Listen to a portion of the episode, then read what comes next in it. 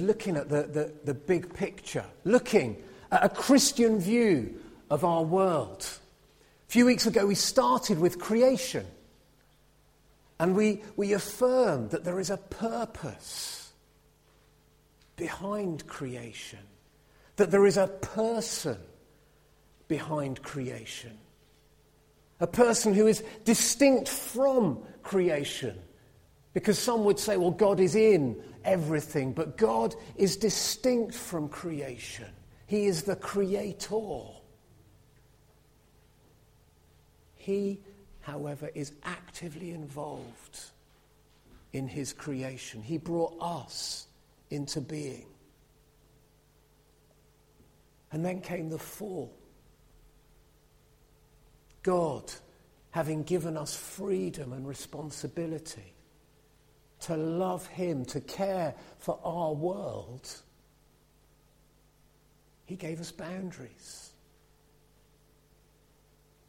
And we saw a couple of weeks ago, maybe a few more weeks ago than that, that Satan rejected God's authority, and in turn, Adam and Eve chose knowledge, but knowledge that, that was not in submission to the Creator. And that changed everything.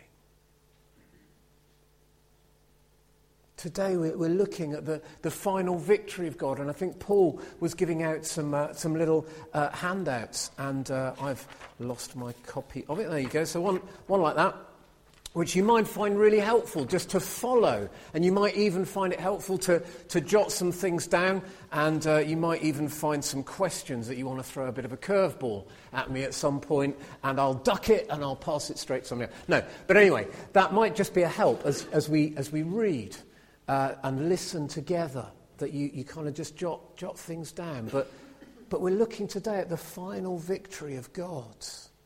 And we need to explore that a little bit.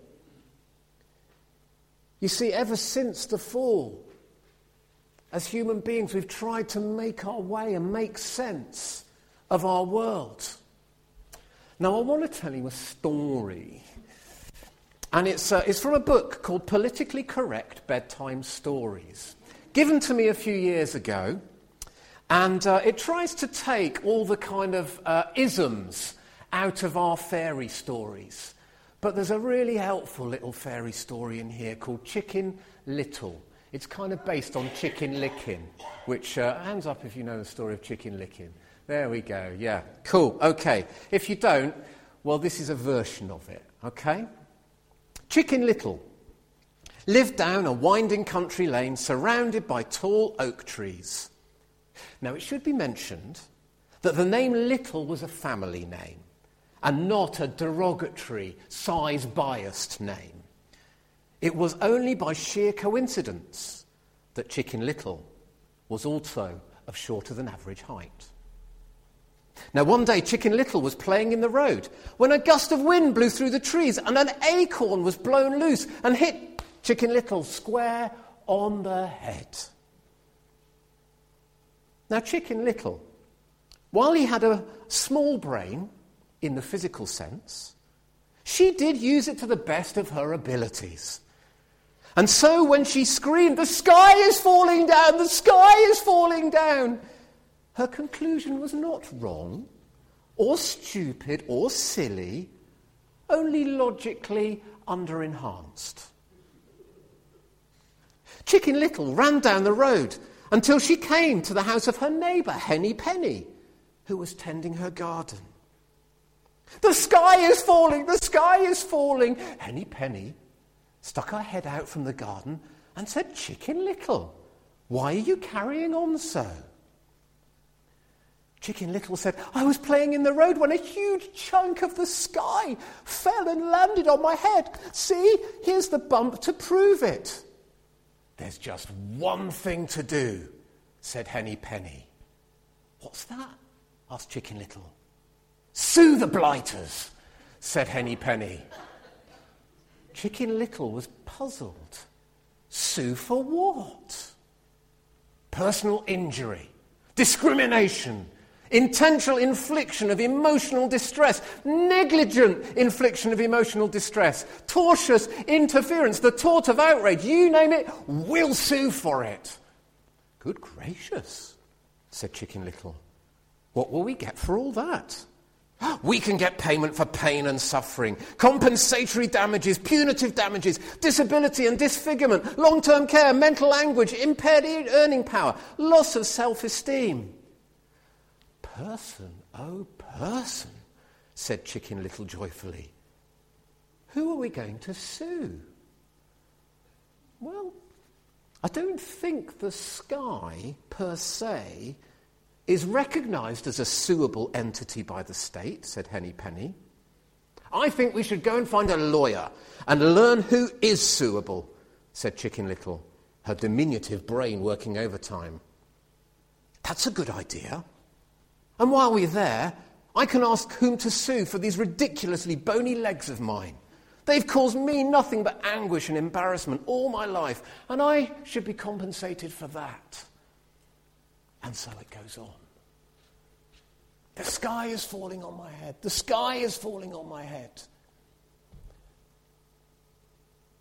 As you hear a story like that, whether it's the politically correct version or the real version, whether you read books like Asterix and stuff, you can tell what an intellect I have.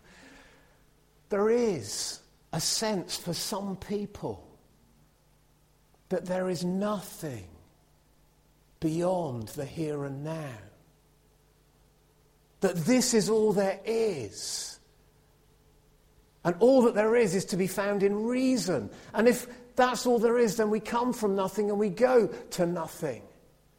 We come from chaos and we return to chaos.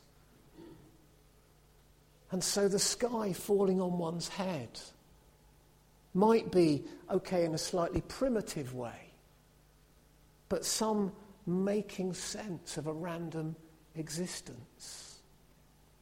People kind of hope against hope that maybe they're not just kind of floating around in a, in a flotsam of nothingness. But as Christians, we see that actually, if there is someone, someone who is outside of all that we can see, feel, hear, taste, smell, and everything else, who made this world, who loves it, who sustains it, and who's committed to it, then actually, maybe there is hope. That there was a beginning and that there will be a purposeful end, not just the sky falling on our heads.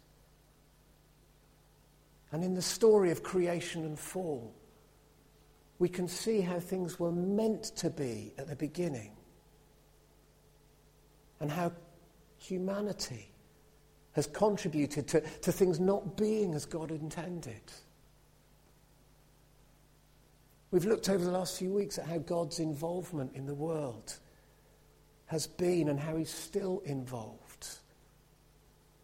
And we see how the world as it is pains God. And we've seen how he began to relate to us, first through the people of Israel. And then, in the midst of the people of Israel, he brought his son Jesus to deal with sin and its consequences. Because he wants to restore us to a perfection that he started with. Now, I think that's really hard for us to begin to even grasp, but it's kind of where we're going this morning to, to look at that. But I wonder, for you, and uh, because we got a little thingy mic, we could use it, couldn't we? What does perfection look like for you? Maybe just give you a moment to think about that while I set up a flip chart, because I reckon we could scribble a few ideas down. What does perfection look like for you? I don't know if we've got a volunteer to, to just come and scribble some ideas on the board while we hear from people. Would somebody just do that for us? Wonderful, Mary, thank you. Okay, now that's fine, but it just might be helpful as we, we might only get a couple of ideas. But what does perfection look like for you? And it might be all sorts of things. It doesn't have to be super pious. It might be a Dennis Bergkamp goal is perfection. In fact, yeah, let's put it up there. Dennis Bergkamp's goals. Yeah, sorry. Finished. Sorry, something that is finished. finished. Something that's finished. I, yeah, Dennis's goal. That's good because Bergkamp's really difficult to spell. Sorry. Order. Order. So something that's finished. Order is perfection. Without blemish. Without blemish. Ooh, excellent. Any other thoughts? What is perfection for you? Could be very kind of broad, or it could be something quite specific, something that just you think, oh, yes. Um, meeting an expectation in the, I was going to say the perfect way. Meeting an expectation in a perfect way. Meeting expectation perfectly. Yeah, Keith. Newborn baby. Newborn baby. Yeah standing there, wow, wow, the perfection of a newborn baby. yeah. a flower in full bloom. A flower in full bloom. I love aquilegia, columbines, those granny's bonnets things. You turn them up and they are incredible. A flower in full bloom, yeah. Anything else that's perfection? It's great, this, isn't it? Because each person is at the other side of the church. That's good. Completion. Completion. Finishing something. Anything else? Yeah, Wendy. We're getting going now. We're thinking, aren't we? Listening to a piece of music from a student and they've done the best that they can do. Yeah. Doing your best. With, yeah, with music, though, I think that's really important just to hear in music something that is just perfection. Yeah. Yeah. Anything else? Yeah, Pete. God's creation without man. God's creation without man. Whoa. Whoa. Thank you, Pete. Jesus. Jesus. Thank you, Bob. That's a thought provoker, though, Pete. Isn't it? know, that's Jesus. Okay, yes, Mary? Cadbury's chocolate. Cadbury's chocolate. Wow, you can't. Let's all go home. That's it. to, to be loved in imperfection. To be loved in imperfection. Yeah, that's, yeah, that is. Awesome, Tom. To be loved in imperfection. Caroline. Joy in the really small things. Joy in the really small things, yeah. Actually, just beginning to picture some of these things is lovely. Yeah, Jane. Water. Water. Yeah. Actually, when you see beautiful, clear water just running, there's nothing quite like it. There are so many little things, aren't there? Anybody else got a burning thing to do? Because we've actually got loads of thoughts about perfection and what perfection means to us. That's great. Tom? I, I would go further because I think to accept to be loved in imperfection. So actually, okay. grasp the idea, but I don't always take it. Right, so to be to accept to being accept, loved. Yeah, yeah. Yeah. Yeah, absolutely. Because it can be hard, can't it? Can't it? Wow.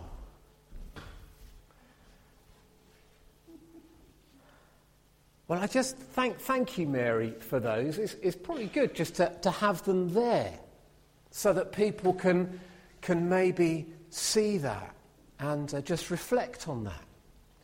These are glimpses of our kind of our understanding of perfection, our experience, our thoughts of what perfection begins to feel and look like. And I want us just to reflect on that for a few moments. I wanted to play a sort of a little poem thing that um, it's a poem by a guy called Adrian Plass. And um, he tries to imagine heaven. It's just a couple of minutes long. It's just a, a lovely perspective. Somebody trying to imagine what heaven is like from their kind of experience. Let me just play this for you to continue to think on perfection. This is the first run of a new piece of something that Steve sorted out for us yesterday.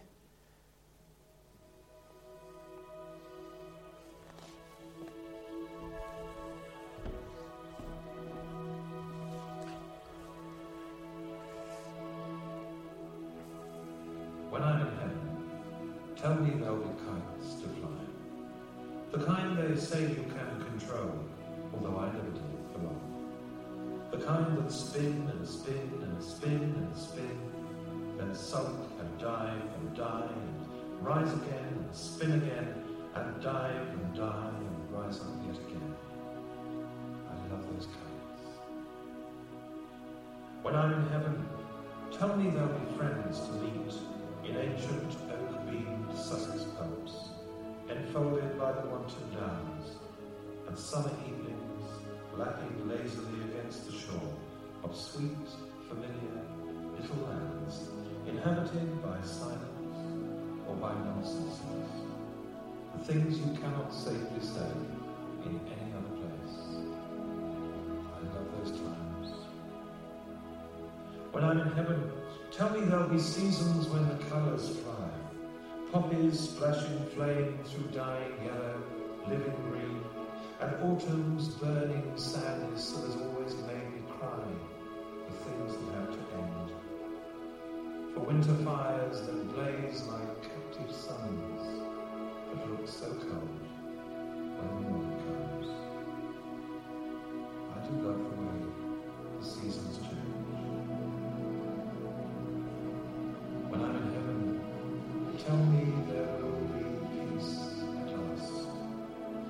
some meadow filled with sunshine, filled with buttercups and filled with friends, you will chew a straw and fill us in on how things really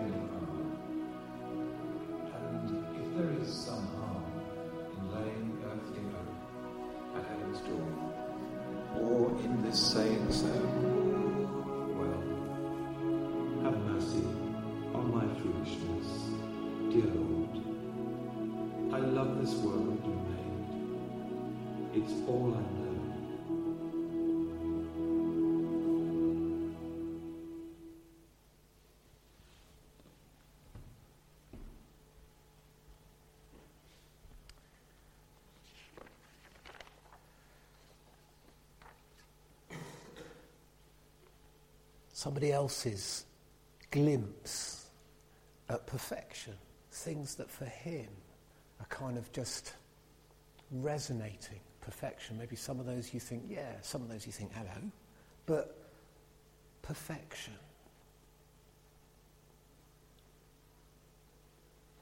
There is hope in our Christian faith that actually, at the end of time, there will be perfection. And the final victory of God is about establishing that perfection. And that's what we're going to look at just for a few minutes just now. But starting by looking at Jesus. Because actually, Jesus began to give us real concrete glimpses of the kingdom of God, of the way things should be and the way things will be. Think about it. Has he healed the sick? Has he fed the hungry? Has he raised the dead? Has he set people free from evil spirits? Has he calmed the storm? All sorts of incredible little signs of God's mastery and sovereignty over the things that actually mar this earth. He gave us glimpses of the kingdom of God. And then, of course, he dealt the mortal blow to sin and death when, as we celebrated a few weeks ago, he died and he rose again. So there's a glimpse of heaven in some of the things that Jesus did. He said, The kingdom of God is near. As he just pointed us towards these things. And then he set his first followers the task of communicating the good news that there is hope for this world. And so the church was born, charged to continue the work of pointing to the kingdom. And in our churches, there are glimpses, sometimes admittedly, shamefully, sometimes they are very faint glimpses. But sometimes they are beautiful and clear, and people see those glimpses of what it is to encounter the kingdom of God. And what we do and who we are. We need to embody kingdom values. That's why a while ago, a couple of years ago, we adopted as a church a number of values. Things like generosity and hospitality, love, commitment to one another, commitment to God's word. Things that would help us to develop values of the kingdom and help us to live those out. But you know, at this present time, it will only be partial. Yes, we can grow closer, become more and more like Jesus as we submit ourselves. But there is a day that is coming when we will be complete and whole. And that's spoken about time and again through Scripture. Debs and Mary read two passages, one from the Old Testament, one from right at the end of the New Testament, both of them picturing a renewed heaven and earth. A time where, where God will finally bring all things together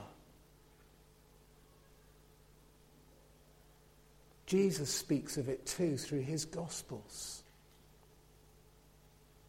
And there are two things actually in the two readings that we just looked at Isaiah 11 and Revelation 21 that are, are common threads to what we look to as we look to, to God's final victory. First of those is, is judgment, and the second is recreation. So I want us just to spend a few moments just looking at judgment and recreation. Judgment, I guess, can feel really negative, can't it? It's, it's a word that we kind of think, oh, don't, don't like the sound of judgment. That's, that's not so good. But what we're talking about here is real justice. It's not a judgment that comes out of selfishness or fear or vindictiveness that's a kind of a response to something but actually it's about justice. And if we're to see evil and sin in all its guises dealt with, then actually judgment is necessary. But it's not for us, but for God.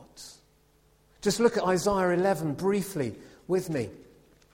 There's just a couple of verses that I'd like to to draw your attention to. Isaiah 11. Shout out a page number if you've got a church Bible just to help. 696. Thank you. 696. Isaiah 11. Just look at verses 3 to 5. This is speaking of Jesus. Jesus will delight in the fear of the Lord, that fear that motivates obedience. And and molds conduct. But he will not judge by what he sees with his eyes or decide by what he see, hears with his ears, but with righteousness he will judge the needy. With justice he will give decisions for the poor of the earth. He will strike the earth with the rod of his mouth, with the breath of his lips he will slay the wicked.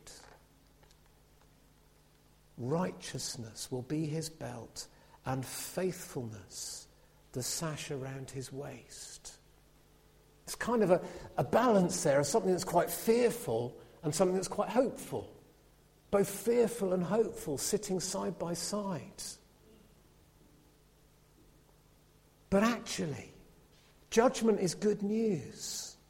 I want just to read a very quick thing from, from a guy called Michael Lloyd, who just really expresses ever so well why judgment is good news. Because you're kind of thinking, eh? Is judgment really good news? Let me just read this to you.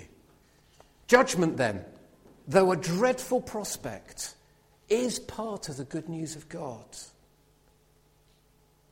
Seven reasons. It's good news because it means that pain and suffering and injustice and oppression will not go on forever. It's good news because it means that God still longs and looks for our company. And He's not given up on relationship with us.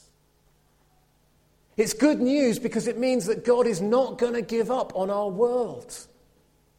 It's good news because it means that we are free and responsible human beings whose decisions are divinely respected and make an ultimate difference. It's good news because it means that we have a God who will not force us to do his will or go his way. It's good news because it means we live in a universe that will ultimately be moral. And it's good news because it means it is the means by which God will purge creation of all that mars it, all that defaces its beauty, and all that prevents us from being fully and freely the creatures God made us to be. It will thereby be the gateway to a new heaven and a new earth in which justice dwells. So, judgment, though fearful, because we kind of can't quite get our heads around real justice at times, actually is really important to deal with the ills of our world. But alongside judgment comes recreation. In both Isaiah 11 and Revelation 21, there's beautiful pictures of recreation. If you've still got Isaiah open, just think about these images of a wolf living with a lamb. That's nuts in our current world. What would a wolf do to a lamb? Rip it apart. But in a new creation, the wolf will live with the lamb. The leopard will lie down with the goat, the calf and the lion and the yearling together, and the little child will feed them. Because there's a recreation of, of the order of things. The cow will feed with the bear, their young will lie down together, the lion will eat straw like the ox. The infant will play near the hole of the cobra. Just think about that in terms of the creation story and the fall story, where it was the serpent that was identified as a deceiver. In the new creation, no longer will the serpent strike our heel. Same image of recreation in Revelation 21, creating a new heaven and a new earth where there will be no more. Let me get to it rather than paraphrasing it. Give us a shout out of a page number if somebody gets to Revelation 21. 1249 if you want to take a look in the Pew Bibles. Revelation 21. But look at this. I saw a new heaven and a new earth. For the first heaven and the first earth had passed away, and there was no longer any sea. Now, just as an aside, I heard something really reassuring a few years ago about this because I love the sea. And I think there are probably a number of people here who love the sea. But think about where John was as he wrote this revelation. He was exiled on the island of Patmos. Sea was his enemy, in fact, because he couldn't get anywhere. And in the ancient Near East, the sea was a fearful, unknown thing. So my sense is that there will be nothing fearful, but maybe there will still be the beauty of the sea or water, because it speaks of a river of life, and maybe that river will be big enough to sail on, even if there ain't a sea.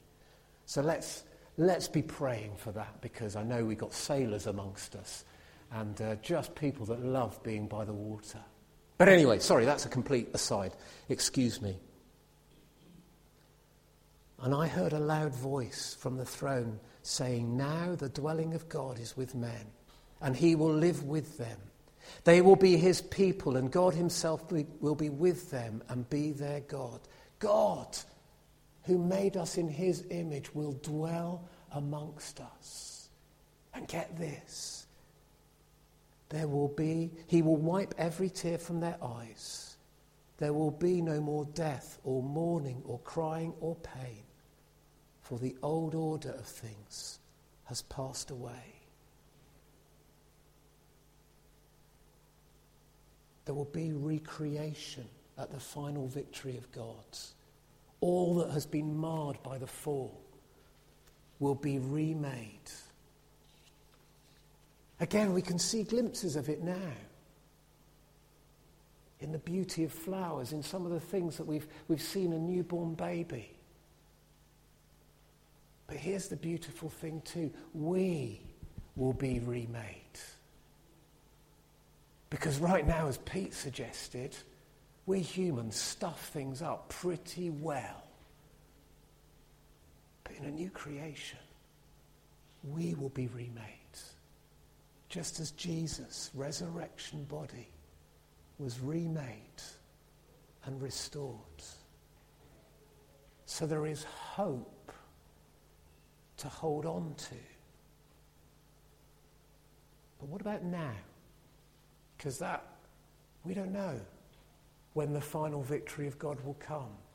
No one knows except our Father in heaven. So, what about now? Because it's got to hit us now, hasn't it? It's got to affect us now. It's not just some kind of pie in the sky thing. We need to live in the light of the reality. And you know, in so many ways, we settle for second best. Tom Wright, I think, puts this really nicely. So, again, forgive me if I just read a little bit.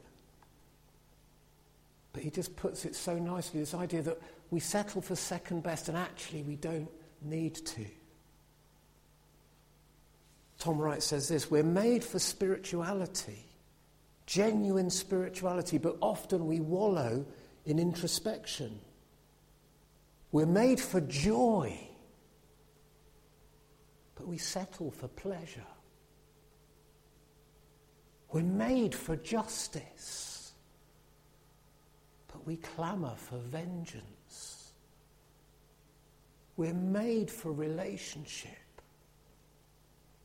but we so often insist on our own way. We're made for beauty, and often we're satisfied with sentiment. But you know, the new creation has already begun. Wright goes on to say the sun has begun to rise, and Christians are called to leave behind in the tomb of Jesus Christ all that belongs to the brokenness and incompleteness of the present world. It's time in the power of the Spirit to take up our proper role, our fully human role, as agents, heralds, and stewards of a new day that's dawning. That's a challenge, isn't it? To be agents and stewards of a new day, a day that is, is, is coming, but that we can show glimpses of through our lives, our imperfect lives that can just begin to point to a future. This does mean that we need to leave some things behind. Jesus said, if you want to follow me, you need to take up your cross and deny yourself. But actually, that's not a kind of a self beating flagellation thing. That's about choosing God's best for us. And that's not easy. And we can only do that with, with God's help. Because we need to renounce certain things. And self is probably right at the top of that list. Our selfish desires so often are the, the centre, aren't they, of disquiet. But God's help is there in Scripture.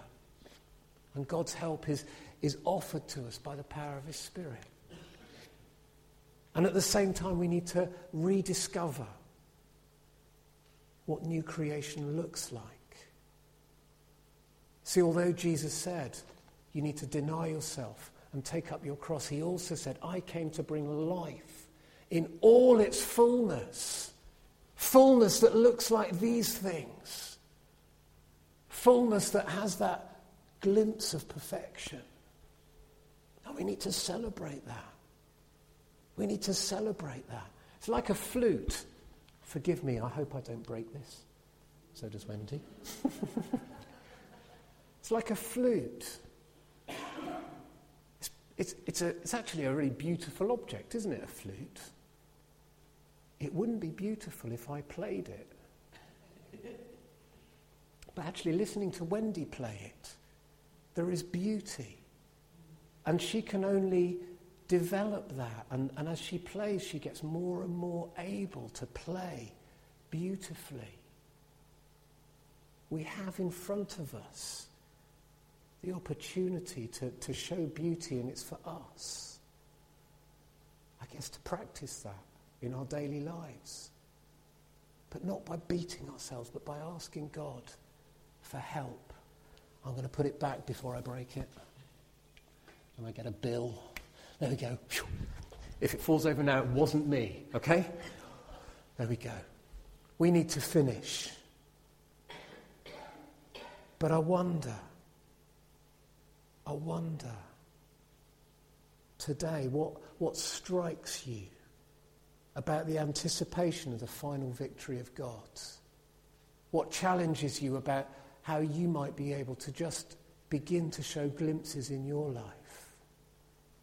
How there may be things that you do need to renounce and say, actually, no, that's not God's best for me. It's not God's best for my family or my friends or my work colleagues. I need to submit that into God's hands.